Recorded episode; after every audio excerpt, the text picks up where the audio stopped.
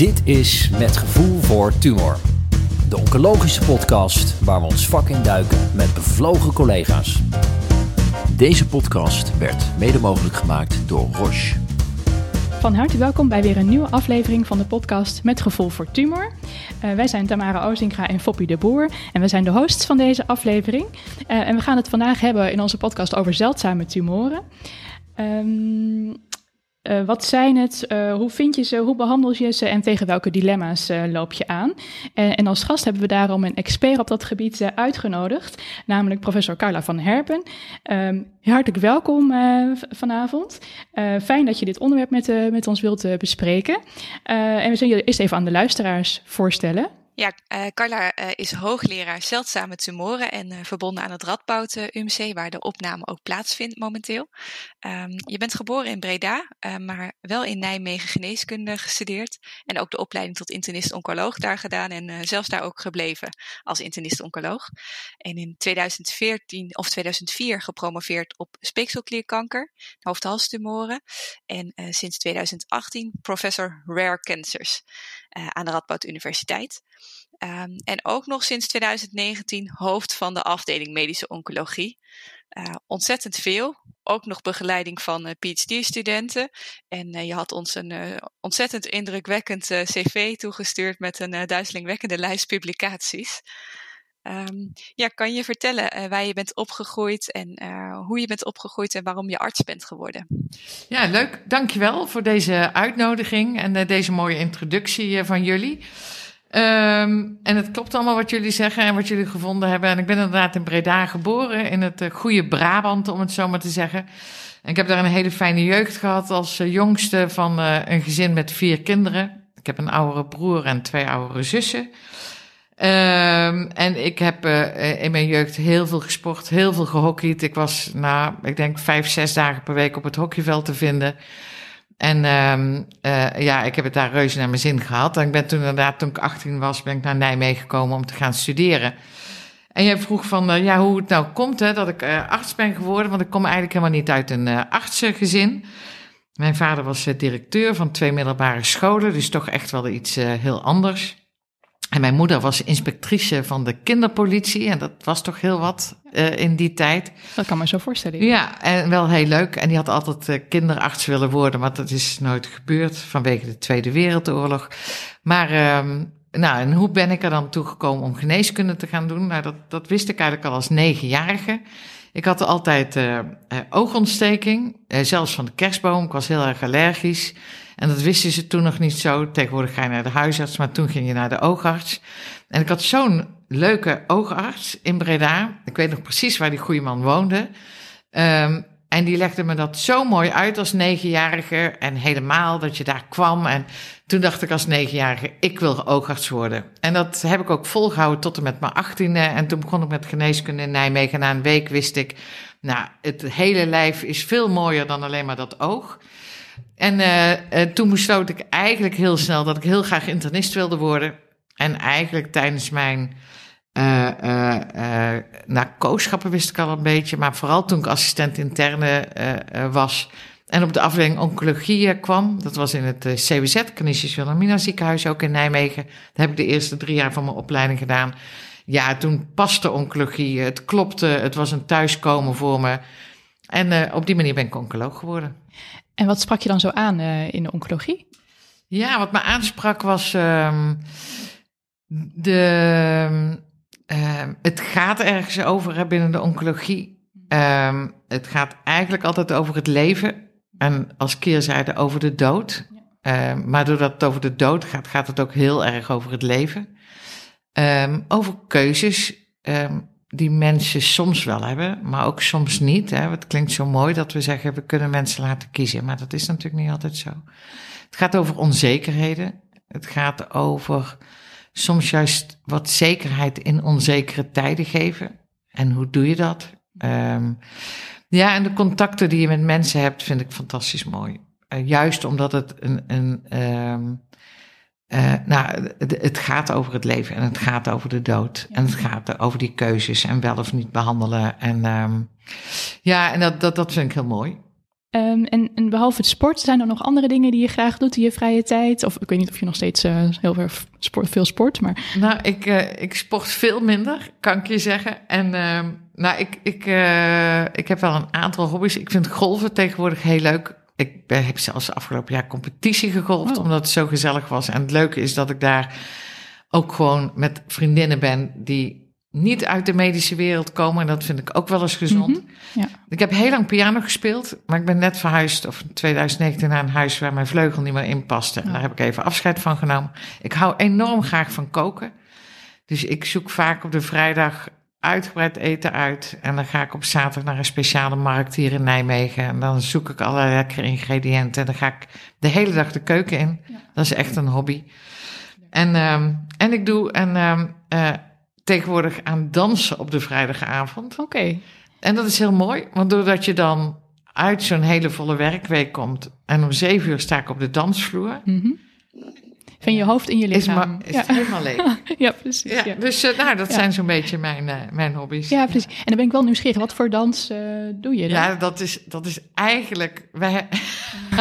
Als je dat wilt vertellen. Stel dan. Oké, okay, ja, precies. Ja, ja, ja, ja, En dat had ik nooit van mezelf verwacht. Maar zo kan het zomaar zijn. Dat je jezelf verrast in het leven. Nieuwe hobby, ja. En dat is heel goed is heel goed, denk ik. Ja, je zit duidelijk niet stil uh, zo te horen. Hartstikke leuk. En uh, we lazen ook nog op je cv dat je ook nog een jaar op de, uh, in Boston op de Harvard Business School hebt gezeten.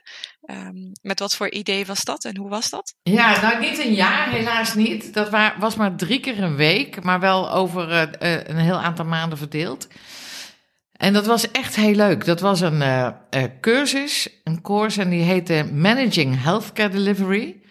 En uh, het mooie daar was, dat was inderdaad op Harvard Business School, dat je daar, we waren met 70 man, met ongeveer 30 nationaliteiten van over de hele wereld. Een heel schoolsysteem. Maar eigenlijk ging het daar vooral over hoe organiseer je de gezondheidszorg. Maar ook het ging over leiderschap, het ging over innoveren. Mm -hmm. Het ging over natuurlijk, want het is Amerika en het is de business school, over financieel gezond zijn van je afdeling. Ja, nou ja, en je organisatie waar je werkt, want dan kun je innoveren. En dan heb je geld voor leuke dingen. En ik heb er heel veel aan gehad. Um, uh, iedere keer kwam ik daar dol enthousiast van terug, vol ideeën. En nog steeds, gewoon ook vaak als ik hier rondloop of ik, of ik wil dingen doen, dan denk ik nog steeds aan tips vandaar. Ja. Um, en een van die tips was bijvoorbeeld de dingen die je goed wil doen, daar moet je tijd en aandacht aan besteden. En voor hebben en voor maken. Want anders, en, nou, en dat, dat leerde je daar of dat, dat zag je in voorbeelden. En, maar het was heel leuk, echt heel leuk. Dus ik heb het daar heel goed gehad. Dat is een aanrader. Uh... Ja, zeker een aanrader. Oké. Okay. Uh, en we volgen ons nog af. Ben jij de enige professor zeldzame kankers in Nederland of zijn er meer mensen die dit uh, onderwerp uh, als aandachtsgebied hebben? Ja, dat is een mooie vraag. Ik denk dat er een heleboel mensen zijn die aan zeldzame kankers doen. Mm -hmm. um, en dat is maar goed ook, want het komt heel veel voor. Dat gaan we straks natuurlijk bespreken ook, is, is het -hmm. zeldzaam. Um, maar ik ben overal inderdaad, denk ik, in ieder geval in 2018 was ik de enige. En volgens mij is er niet iemand bijgekomen die dat echt zo overal is. En het leuke daarvan vind ik dat je um, de gemeenschappelijk, door de gemeenschappelijkheid van zeldzame kankers op te zoeken. Um, en dat doe ik met mijn leerstoel, maar ook door mensen samen te brengen die allemaal behandelaren of diagnostici zijn van zeldzame kankers, kun je werkelijk stappen maken samen. Um, en daarom vind ik mijn leerstoel wel heel mooi en het sluit heel erg aan bij het platform Zeldzame Kankers, wat ook de patiëntenvereniging ja. heeft bij ja. Precies. Ja. Nou, dan hebben we wel bij uitstek uh, dit keer de expert gevonden op het gebied uh, van de zeldzame tumoren. Um, ja, ik denk dat we door kunnen gaan met, uh, met het inhoudelijke deel van de podcast. En ja, eigenlijk is de eerste vraag: wat is nou de definitie van de zeldzame kanker? Ja, dat is een mooie vraag, want niet iedereen kent die definitie. En eigenlijk is hij heel makkelijk. Hij is gebaseerd nog steeds op histologie en niet op allerlei moleculaire diagnostiek. En op basis van histologie, en daar heeft de Rare Care, dat is, die kun je ook opzoeken op Google, een heel mooi overzicht van gemaakt. Um, als een kanker minder dan zes keer per 100.000 personen per jaar voorkomt, dus nieuw ontstaat, dan noemen we het een zeldzame kanker. En als je dan toch even met getallen bezig blijft, dat betekent voor Nederland als een kanker minder dan duizend keer per jaar voorkomt, nieuw voorkomt per jaar, dan is het een zeldzame kanker. Ehm, en dat wil zeggen, we hebben zo'n 120.000 nieuwe gevallen per jaar hè, kanker in Nederland. Ja, dat, dat er zo'n 22 tot 23.000 nieuwe zeldzame kankerpatiënten per jaar in Nederland bijkomen. 1 op de 5. Ja, dus dat klinkt dan, als je dat allemaal zo samenneemt, eigenlijk toch al best wel weer als veel. Maar, ja, ja. ja. En we noemen het ook wel eens gekscherend in het veld. Een zeldzame kanker is eigenlijk de meest voorkomende komende Ja. soort kanker. Als Ja, je alles bij elkaar, Als je het bij elkaar optelt. bij elkaar optelt, dan komt hij meer, dan is hij frequenter dan bijvoorbeeld coloncarcinoom. Ja, precies. Ja, ja, ja, ja. Hey, en ehm, kun je voorbeelden geven van bepaalde eh, nou ja, tumoren die daar dan onder vallen? Ja, een heleboel. Hè. Dus sarcoma, alle sarcomen vallen eronder. De hoofd-halscarcinomen vallen eronder. Speekselkliertumoren, Mhm. maar ook zaadbalkanker. Ja. Eh, de cervixcarcinomen. Oh ja. eh, de plaveisselcelcarcinomen van de huishoofdrug. Mhm. De hersentumoren. Ja, dus inderdaad, als Dat je dat zo op, opnoemt, dan Ja. is het inderdaad wel heel veel. De appendixtumoren. De dunne darmcarcinomen. Anuscarcinomen. Nou, zo kun je nog een Mhm. hele tijd doorgaan. Ik had niet verwacht dat die er allemaal onder vielen. Ik dacht dat het inderdaad eh, nog. eh, ja, ik dacht dat dat niet zo zeldzaam was, maar Ja. blijkbaar wel. Ja. ja, we worden wat vertroebeld door de dagelijkse praktijk natuurlijk ook. Ja, snap ik, snap ik. En sommige, de een is natuurlijk meer zeldzaam dan de ander. Hè? Want minder dan duizend, hè, bijvoorbeeld eh, schildklierkanker komt zo'n 800 keer per jaar voor in Nederland. Ook een heleboel kleintjes natuurlijk, ehm, die ook helemaal niet bij ons als oncoloog terechtkomen. Maar dat is natuurlijk toch weer een hele andere tumor, die maar 50 keer per jaar voorkomt, of 100 keer per jaar. En ook qua organisatie betekent dat iets Mhm. anders, Ja, hoe we het goed organiseren. Precies. Want ehm, kun je daar al iets over zeggen? Ik denk dat we daar zo meteen nog, eh, nog wat, eh, wat verder op ingaan. Maar nu je er zo over begint, dacht ik misschien is het goed om gelijk aan te haken. Want hoe is de organisatie van de zeldzame kankerzorg in Nederland? Ja, ehm, nou, dat is een, moeilijke vraag, is een moeilijke vraag. Ook zeker als je zegt, hoe kunnen we het nou beter doen? Nou, ik denk dat we het voor een heel aantal kankersoorten best heel goed hebben geregeld. Mhm. We hebben eh, in Nederland expertisecentra. Daar kun je wel wat van vinden. Ehm, om, nou, dat, dat is een, daar kan ik misschien straks nog op ingaan als jullie dat willen. Ehm, maar bijvoorbeeld sarcomen hebben we echt in een aantal centra georganiseerd. Ik denk dat we dat best goed hebben gedaan. Mhm. Hoofdhalscarcinomen over het algemeen hebben we best heel goed georganiseerd. We hebben eh, acht hoofdhalscentra met een aantal preferred partners. Mhm. En daar vindt alle hoofdhalsoncologie plaats. Ehm, maar als je kijkt naar een aantal hele zeldzame, dan hebben we het eigenlijk niet zo goed georganiseerd. Mhm. Ehm, eh, of ja, die, die worden echt in alle 80 of 75 ziekenhuizen in Nederland die we hebben eh, behandeld. Ehm, en wat is daar het nadeel van? Ja, stel je voor dat een tumor, een carcinoom, 100 keer per jaar voorkomt en ieder ziekenhuis doet er één, krijg je natuurlijk nooit studies. Je krijgt nooit vooruitgang. Je krijgt nooit dat, dat de richtlijn aan, in al die patiënten wordt toegepast. Mhm. Dus ehm, voor sommige soorten hebben we het heel goed georganiseerd, voor andere veel minder. Mhm. Nou, we hebben nu net het ISA-rapport hè, sinds twee weken gekregen door minister Kuipers. Kunnen jullie ook een podcast over maken? Een nieuw onderwerp, ja? Nieuw onderwerp misschien. Ik weet niet of dat Voor mag. volgend jaar, ja, Nou, ja. wie weet. En, ehm, maar in dat ISA-rapport, dat gaat ook over de organisatie van zorg van zeldzame kankers. En Sonkos is daar natuurlijk ook mee Mhm. bezig. Ja. Ehm, dus ik denk samenvattend, voor een deel doen we het goed. Voor een deel kan het echt beter. En moeten we eigenlijk met z'n allen nadenken, hoe doen we dat nou goed? Omdat, nou, we gaan het vast ook over hebben waarom die prognose niet zo goed is van die patiënten. Ja. Ja. En wil je dat verbeteren, dan zul je moeten nadenken over die organisatie. Dan zul je, als je patiënten bij elkaar brengt, ik denk dat dat ook mooi is om te zeggen, Mhm. In plaats van centraliseren, nee, je brengt eigenlijk patiënten bij elkaar, Mhm. waardoor je en expertise krijgt, waardoor je een netwerk hebt, Europees en wereldwijd. Ja. Waardoor je kunt nadenken over studies, waardoor die mensen betrokken zijn bij het maken van richtlijnen, echt aan de tekentafel zitten. Mhm. Ja, en, en, en ik denk dat dat belangrijk is. Want eh, je had het over expertisecentrum, en noem je net. Wat, wat, ehm, wanneer word je een expertisecentrum? En waarom is er dan blijkbaar voor een aantal tumorsoorten wel een expertisecentrum en voor ook een heel aantal dan blijkbaar dus geen expertisecentrum? Ja, nou, de expertisecentra in Nederland zijn eigenlijk op een gegeven moment geregeld omdat er eh ERN's kwamen, European Reference Networks. Mhm. Eh, die zijn door de Europe- Europese Commissie ingesteld Mhm. en die kregen geld om eigenlijk voor zeldzame ziektes het goed te gaan regelen. En de zeldzame kankers die zitten eigenlijk in drie ERN's. Eurocan, European Rare Cancer Network. Die zitten in de bloedziekten, zitten in Eurobloodnet. Mhm. En er zit er ook één voor de kinderkankers. Nou, Oké, daar ja, zijn we als, als academisch ziekenhuis niet bij betrokken. Ehm, en om toegang te krijgen als centrum tot die ERN's, Mhm. werd eigenlijk vanuit Europa gevraagd aan alle landen: ja, hebben jullie vanuit Ja. het ministerie van Volksgezondheid een check, een toets dat een centrum expertise heeft? Ja, En dat is uit mijn hoofd in 2016 zo'n beetje voor het eerst gevraagd. Mhm. Moet je me niet op het Nee, jaartal precies. precies vastpinnen, maar maar, een aantal jaar geleden. En toen heeft VWS aan de NFU gevraagd: Mhm. Van NFU, willen jullie erover nadenken hoe wij expertisecentra kunnen benoemen? Mhm. En toen hebben ze dat, en dat is een beetje gek, gedaan voor zeldzame ziekten en zeldzame kankers tegelijkertijd. Oké. En daar zijn criteria voor gekomen. Mhm. Ehm, en die criteria zijn op basis van patiëntenzorg. Heb je je zorgpad op orde en hoe ziet dat eruit? Werk je samen met een heleboel mensen in je ziekenhuis en buiten je ziekenhuis en Mhm. internationaal? Wat doe je aan onderzoek? Wat geef, doe je aan onderwijs? Wat doe je aan richtlijnontwikkeling? En eigenlijk moet je daar aan bepaalde criteria voldoen, ook volumenormen, Mhm. om dan eigenlijk een goedgekeurd expertisecentrum te zijn. En als je dat bent, kun je aansluiten bij E- ERN's. En dat is weer van belang voor zeldzame ziekten om Europees samen te werken. Ja.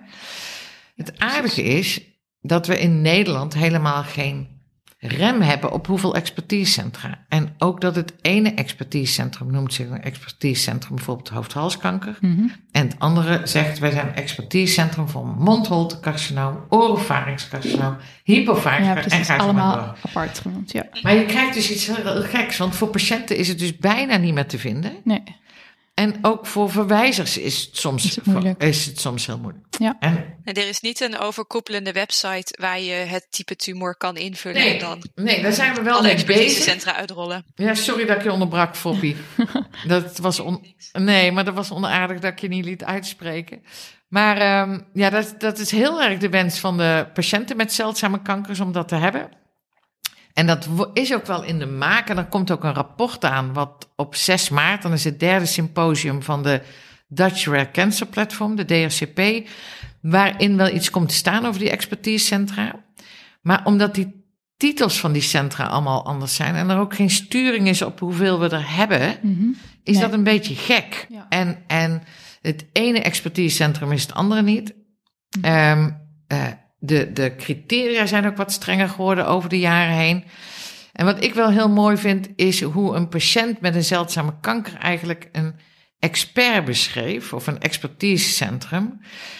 En een patiënt met zeldzame kanker zei: eigenlijk is een expert voor mij een expertisecentrum, een centrum of een persoon waarbij ik terechtkom die meer weet over mijn ziekte dan ik zelf. Ja, precies. Ja, ja, ja. En dat is wel heel aardig, want dat zie je bij ja, bepaalde patiënten natuurlijk met een zeldzame kanker. Die gaan zo op zoek naar het, van het Mhm. internet, die halen Ja. alles ervan af. Ja. En die komen een heleboel te weten, maar ook een heleboel niet. En een expert is die gewoon echt alles overziet wat over die zeldzame kanker verschijnen is. Ik vind dat wel een hele mooie definitie. Maar ja, wat doe je daar nou mee? Maar het geeft wel aan waar patiënten naar op zoek zijn. Die, die, ja, precies, waar zij behoefte aan hebben. Ja, precies. En nog als laatste dan denk ik, ehm, want is er dan ook bijvoorbeeld hè, bij de chirurgie is het het aantal verrichtingen wat je moet doen om een bepaalde hè, eh, behandeling, zeg maar, of een, een ingreep te mogen kunnen uit, blijven uitvoeren. Is dat dan bij de expertisecentra ook zo gedefinieerd dat je een bepaald aantal patiënten moet zien per jaar of een bepaald aantal patiënten moet behandelen om die dat expertisecentrum die titel in ieder geval te mogen houden? Of is dat dan niet zo? Ja, daar zitten aantallen bij en dat is eigenlijk multidisciplinair. Oké. Dus ehm, eh, voor de, nou ja, speekselklierkanker is een van de zeldzame kankers waar ik Mhm. vooral eh, onderzoek op doe. Mhm. Daar is gewoon een aantal patiënten wat je moet zien. En of die nou bij de KNO binnenkomen of dat die bij ons binnenkomen, dat maakt Dat maakt niet uit. uit. Nee, oké. Maar je ziet ze als hele groep en je, je, je leert daarvan. Eh, en je, je maakt de behandelplannen Ja, samen. precies. En je noemde net al eventjes het eh, Dutch Rare Cancer Platform. Eh, kan je daar wat over vertellen? Wat is dat precies? Ja, dat is ehm, ehm, ontstaan nu een jaar of drie geleden. En ehm, zoals we Euracan hebben, het European Rare Cancer Network, daar zitten tien subdomeinen in. Dus de, de rare cancers, want dat zijn er 223. Dat zijn er een heleboel. Die zijn eigenlijk daar in subdomeinen ondergebracht. En toen dachten wij voor Nederland, ja, hoe kunnen wij nou aandacht vragen, gevraagd en ongevraagd, voor die zeldzame kankers? En als je alleen maar uitgaat van je eigen zeldzame kanker, is dat veel ingewikkelder dan dat je zegt 1 op de 5 patiënten heeft een zeldzame kanker. En toen hebben we eigenlijk, toen Eurocan er was, gedacht, nou laten wij, en dat was ook aan de hand van een kanker in beeldrapport wat het IKNL had gemaakt. In 2018 is dat uitgegeven, kanker in beeld, zeldzame kanker. Ehm, en eh, toen hebben wij gezegd met een aantal behandelaren en diagnostici, laten wij ons nou verzamelen. Proberen vanuit al die subdomeinen mensen aan tafel te hebben. En samen na te denken hoe we die prognose uiteindelijk gaan verbeteren. Of de kwaliteit van leven gaan verbeteren. En toen hebben we, nou, we zijn met een club mensen zijn we gestart. eh, uit alle academische ziekenhuizen, ook een aantal STZ-ziekenhuizen. ehm, zijn gaan zitten, hebben bedacht, ja, we bestaan niet, hè. Eh, en hoe doe je dat in een veld waar heel veel wetenschappelijke verenigingen zijn, beroepsverenigingen, Ja. allerlei politiek. Dus dat is wel aardig. Toen hebben we eerst geprobeerd mandaat te krijgen. Eh, en dat lukte van de ene vereniging wel en de andere niet. Want die zei, ja, jullie bestaan helemaal niet. Dus ja, laat. Nee, wij hebben ons eigen groepje al. En wij hebben ons eigen ja, waarom zouden we jullie aansluiten? En dus dat was best wel ingewikkeld. En toen hebben we dat losgelaten. En toen zijn we gewoon van start gegaan. En nu hebben we vier werkgroepen. Eén werkgroep wetenschap. En die komen ook op 6 maart bij elkaar voor het symposium om rustig na te denken. Wat worden onze doelen exact? Die zijn er al wel op papier. Maar hoe vinden we elkaar nog meer? We hebben een werkgroep eh, organisatie van zorg. We hebben een werkgroep geneesmiddelen. Mhm. En we hebben een werkgroep communicatie. We hebben net de website in de lucht. We, et cetera. Dus dat is heel mooi. En die organiseren het symposium. Daar komt nu het derde symposium aan. Ja, en dat is wel heel mooi, want er zijn gewoon 200 mensen de afgelopen jaren geweest. die allemaal bezig zijn met zeldzame kankers. We delen de beste voorbeelden. Ja. We leren van elkaar. Nou, wat ook wel heel mooi is, het KWF heeft nu een subsidieaanvraag. voor rare cancers en geneesmiddelenonderzoek. Mhm. Ja, en die hebben ook wel echt, ook een heleboel mensen natuurlijk gevraagd hoor in het veld van wat vinden jullie van de call die eraan komt, de subsidieaanvraag, maar ook aan de DRCP. En wij hebben er in ieder geval ingekregen dat de definitie, zoals we aan het begin begonnen zijn hè, in deze podcast, die Europese ook geldt, echt in die aanvraag is gekomen. Terwijl ze daar eerst bijvoorbeeld mee worstelden. Hm. Het, het internationale karakter, dit wordt een internationale call. Ja, daar zijn we, er zijn alle mensen van de DSCP heel blij mee. Want als je zeldzame kankers een studie wil doen, zul je het samen moeten doen. Nou, en dit is een call, de eerste denk ik van het KWF. Ik weet het niet helemaal zeker.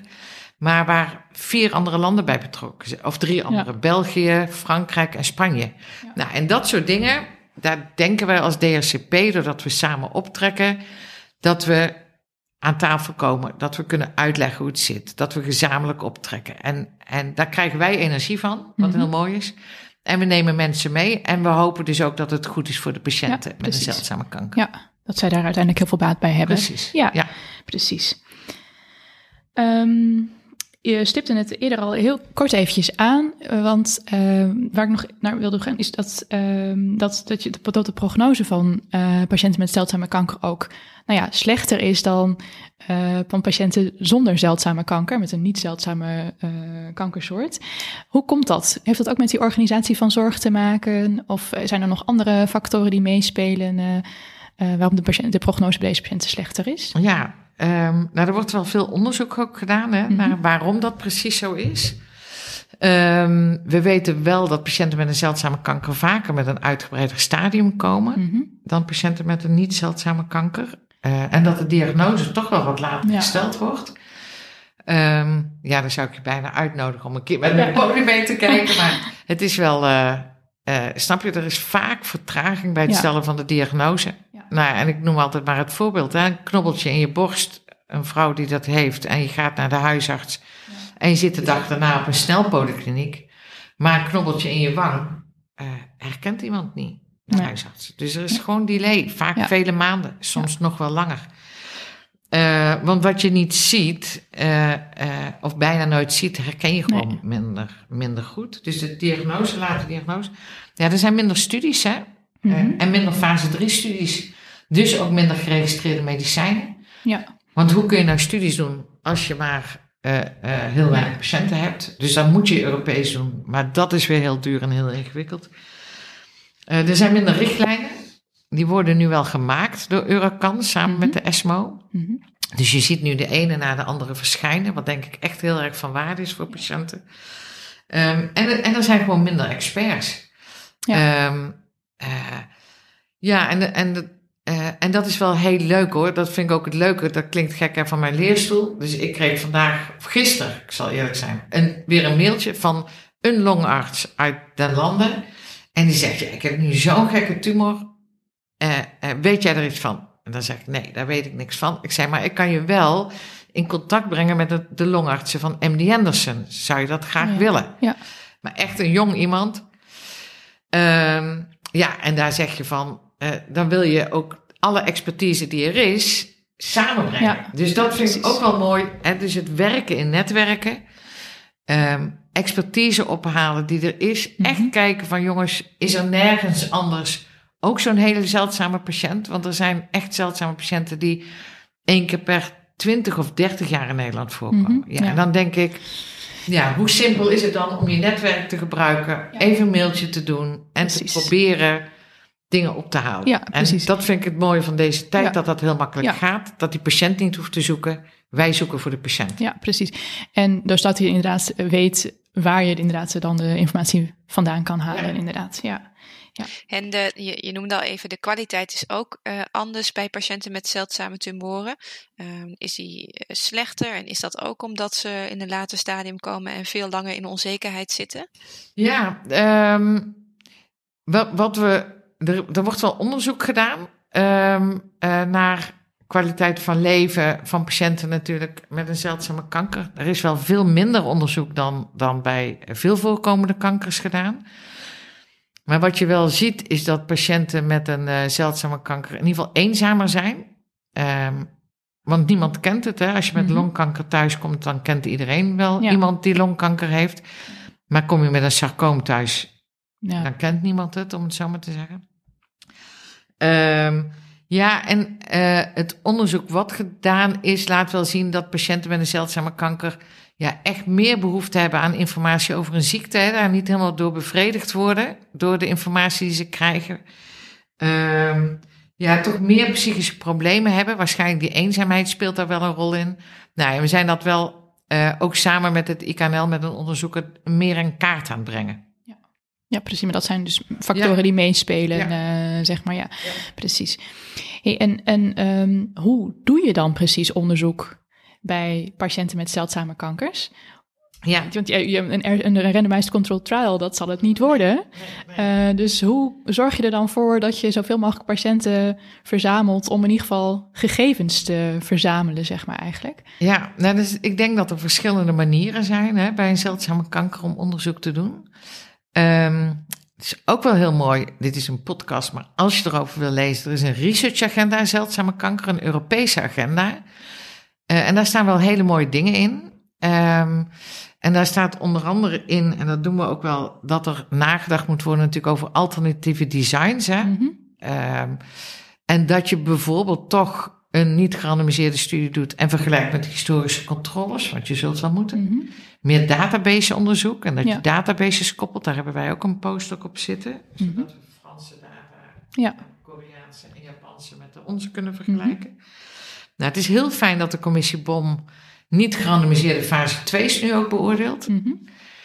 En als ik heel eerlijk ben, denk ik van ja, moet je dat wel voor mammacarcinoom en prostaatcarcinoom willen?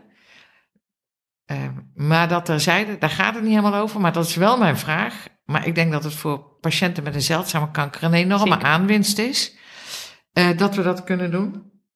Ja, en ik denk dat internationale samenwerking, zoals die KWF-subsidie die er nu aankomt, in elkaar zit, Mm -hmm. dat dat echt van belang is. Mm -hmm. Uh, maar daar moet dus ook geld voor zijn. Ja. Um, en, en waar ik hè, mee begon met die Europese agenda, research agenda, daar staat ook wel in, we moeten eigenlijk minder bewijslast Mm -hmm. accepteren voor patiënten met een zeldzame kanker. Ja. Ehm, zo heb ik drie patiënten die een BRAF-remmer hebben gehad voor een BRAF gemuteerd. één van de 22 soorten speekselklierkankers. En die hadden alle drie meer, nou, bijna een complete respons. Mhm. Nou ja, moet je dan doorgaan Met, ja, met eindeloos, snap je? Tuurlijk moeten we van iedere patiënt leren. Mhm. Maar eigenlijk zitten er dus soms behandelingen in die zo goed zijn, dat je zegt, ja, je moet met minder bewijs Ja. eh, eh, Precies.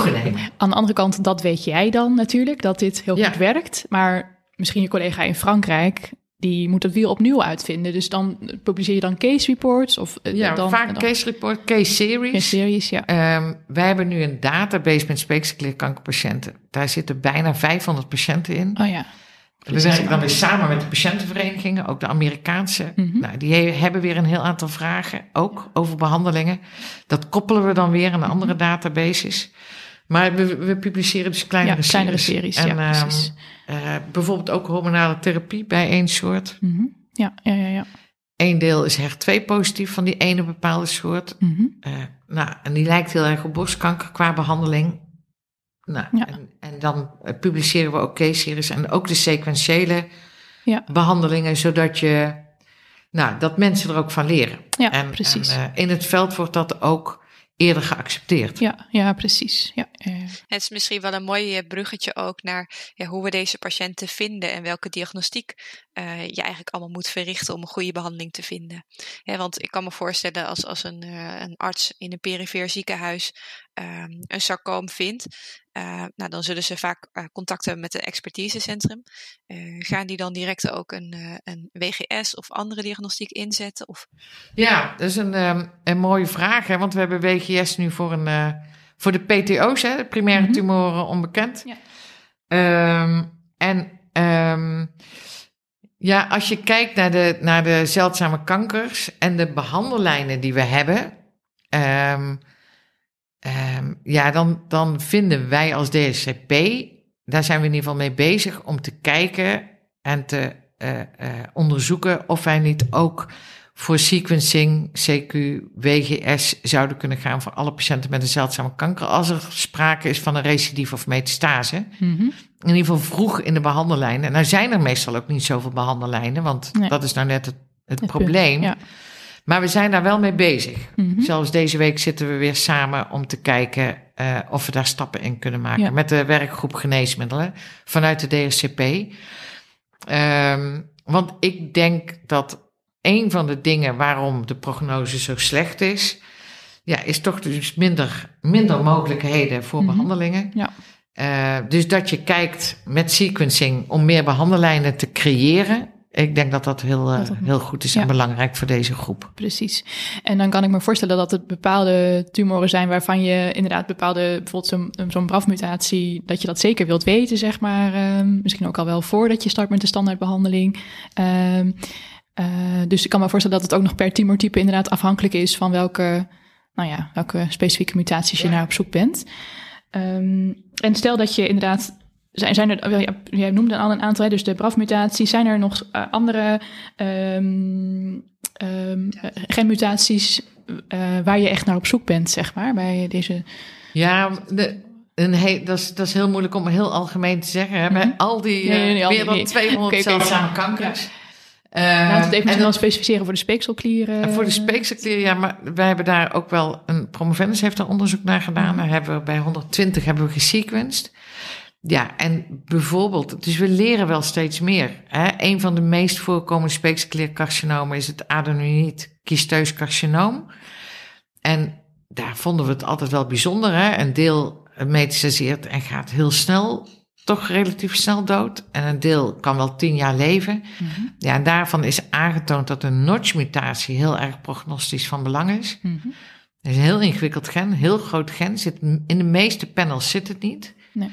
Ehm, en wij hebben wel toegevoegd aan ons panel. En wij hebben ook een studie gehad met notch-remmers. Mhm. Eh, en zo zie je dat er wel steeds verbeteringen komen. Ja. Maar eh, weet je niet dat die notch een rol speelt?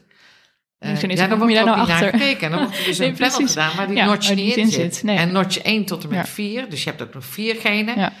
Dus het is ook wel heel leuk in zo'n bewegend veld te zi- zitten en te zien dat we daarvan leren. En die patiënten hebben dus ook een heel ander metastaseringspatroon met bot- en levermetastase. Mhm.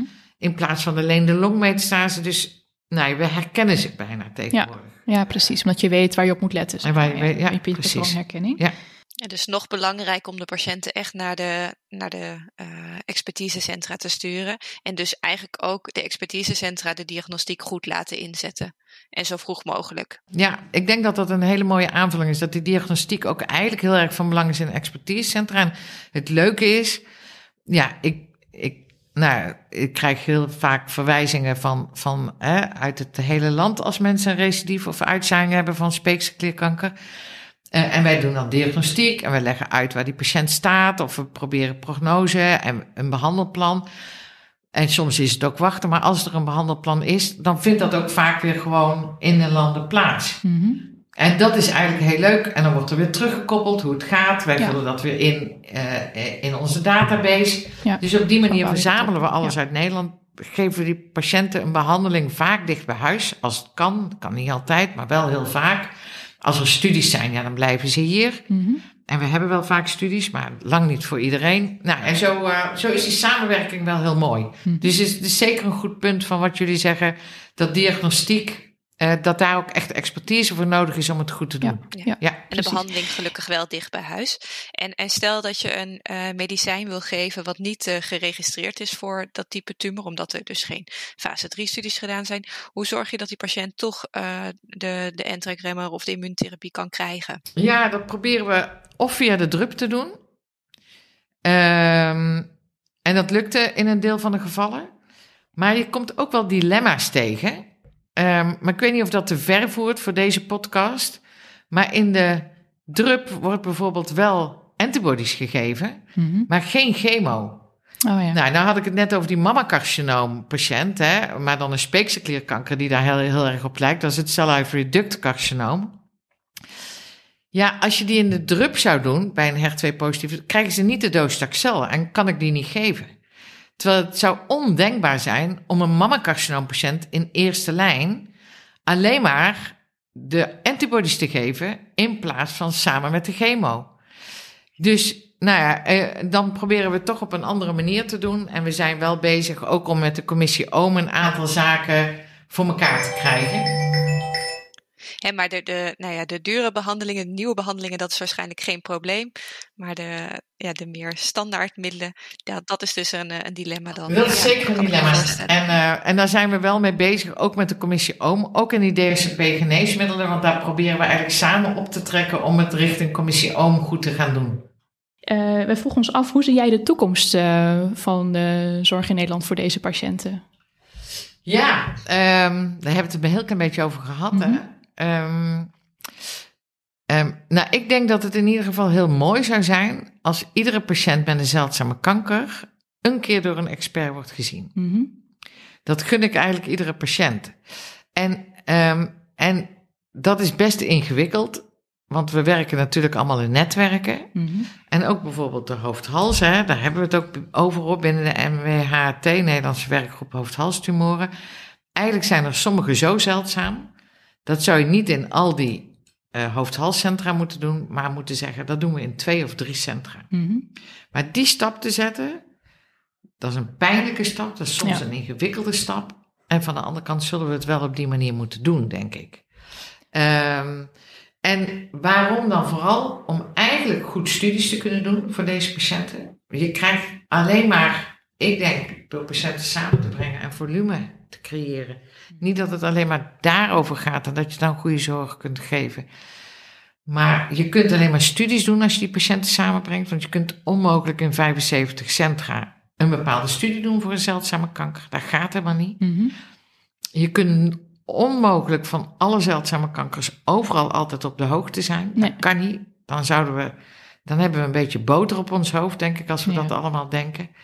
Dus we zullen toch moeten nadenken dat we ehm, toch gaan voor echte expertisecentra. Toch zeggen, weet je, als je die en die tumor hebt, dan ga je eerst naar dat centrum, wordt daar ook diagnostiek gedaan.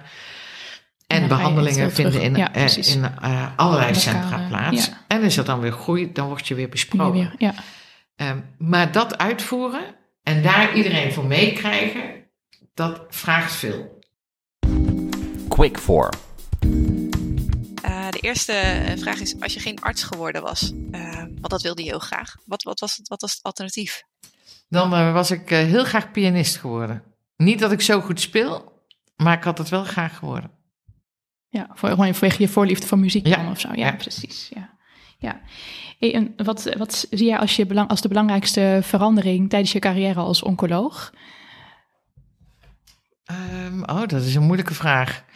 Ja, wat, wat natuurlijk heel mooi is, is wat ik als belangrijkste verandering zie, eigenlijk is het helemaal niet zo moeilijk, is dat er nu patiënten op mijn poli zijn waar ik ooit tegen heb gezegd dat ze met een palliatieve behandeling starten Mhm, en waar eh, die behandeld zijn met vaak immuuntherapie mhm.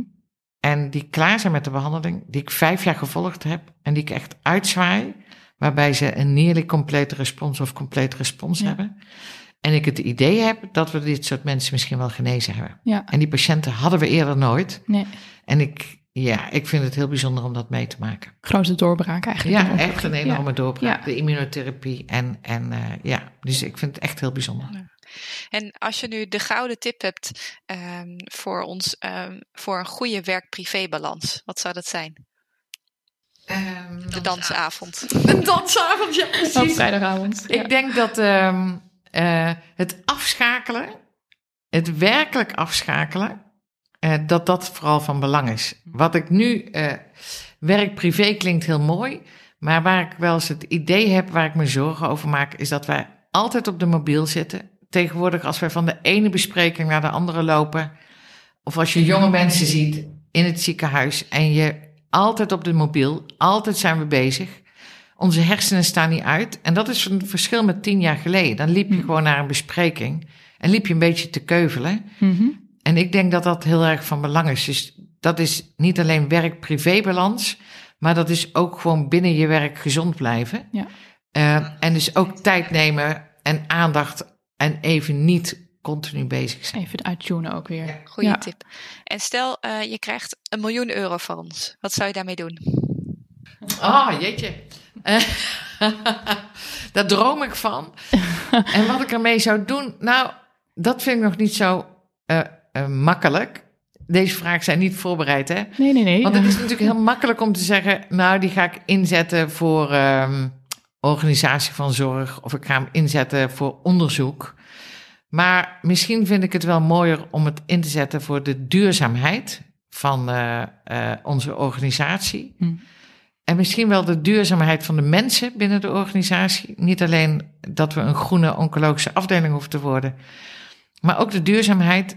Ik ben afdelingshoofd en eh, ik vind het heel mooi als mensen met plezier werken eh, in een team. En dat vele jaren, want we hebben een bijzonder vak. En eh, we maken heel veel mee. Het is een Mhm. zwaar vak wat we hebben.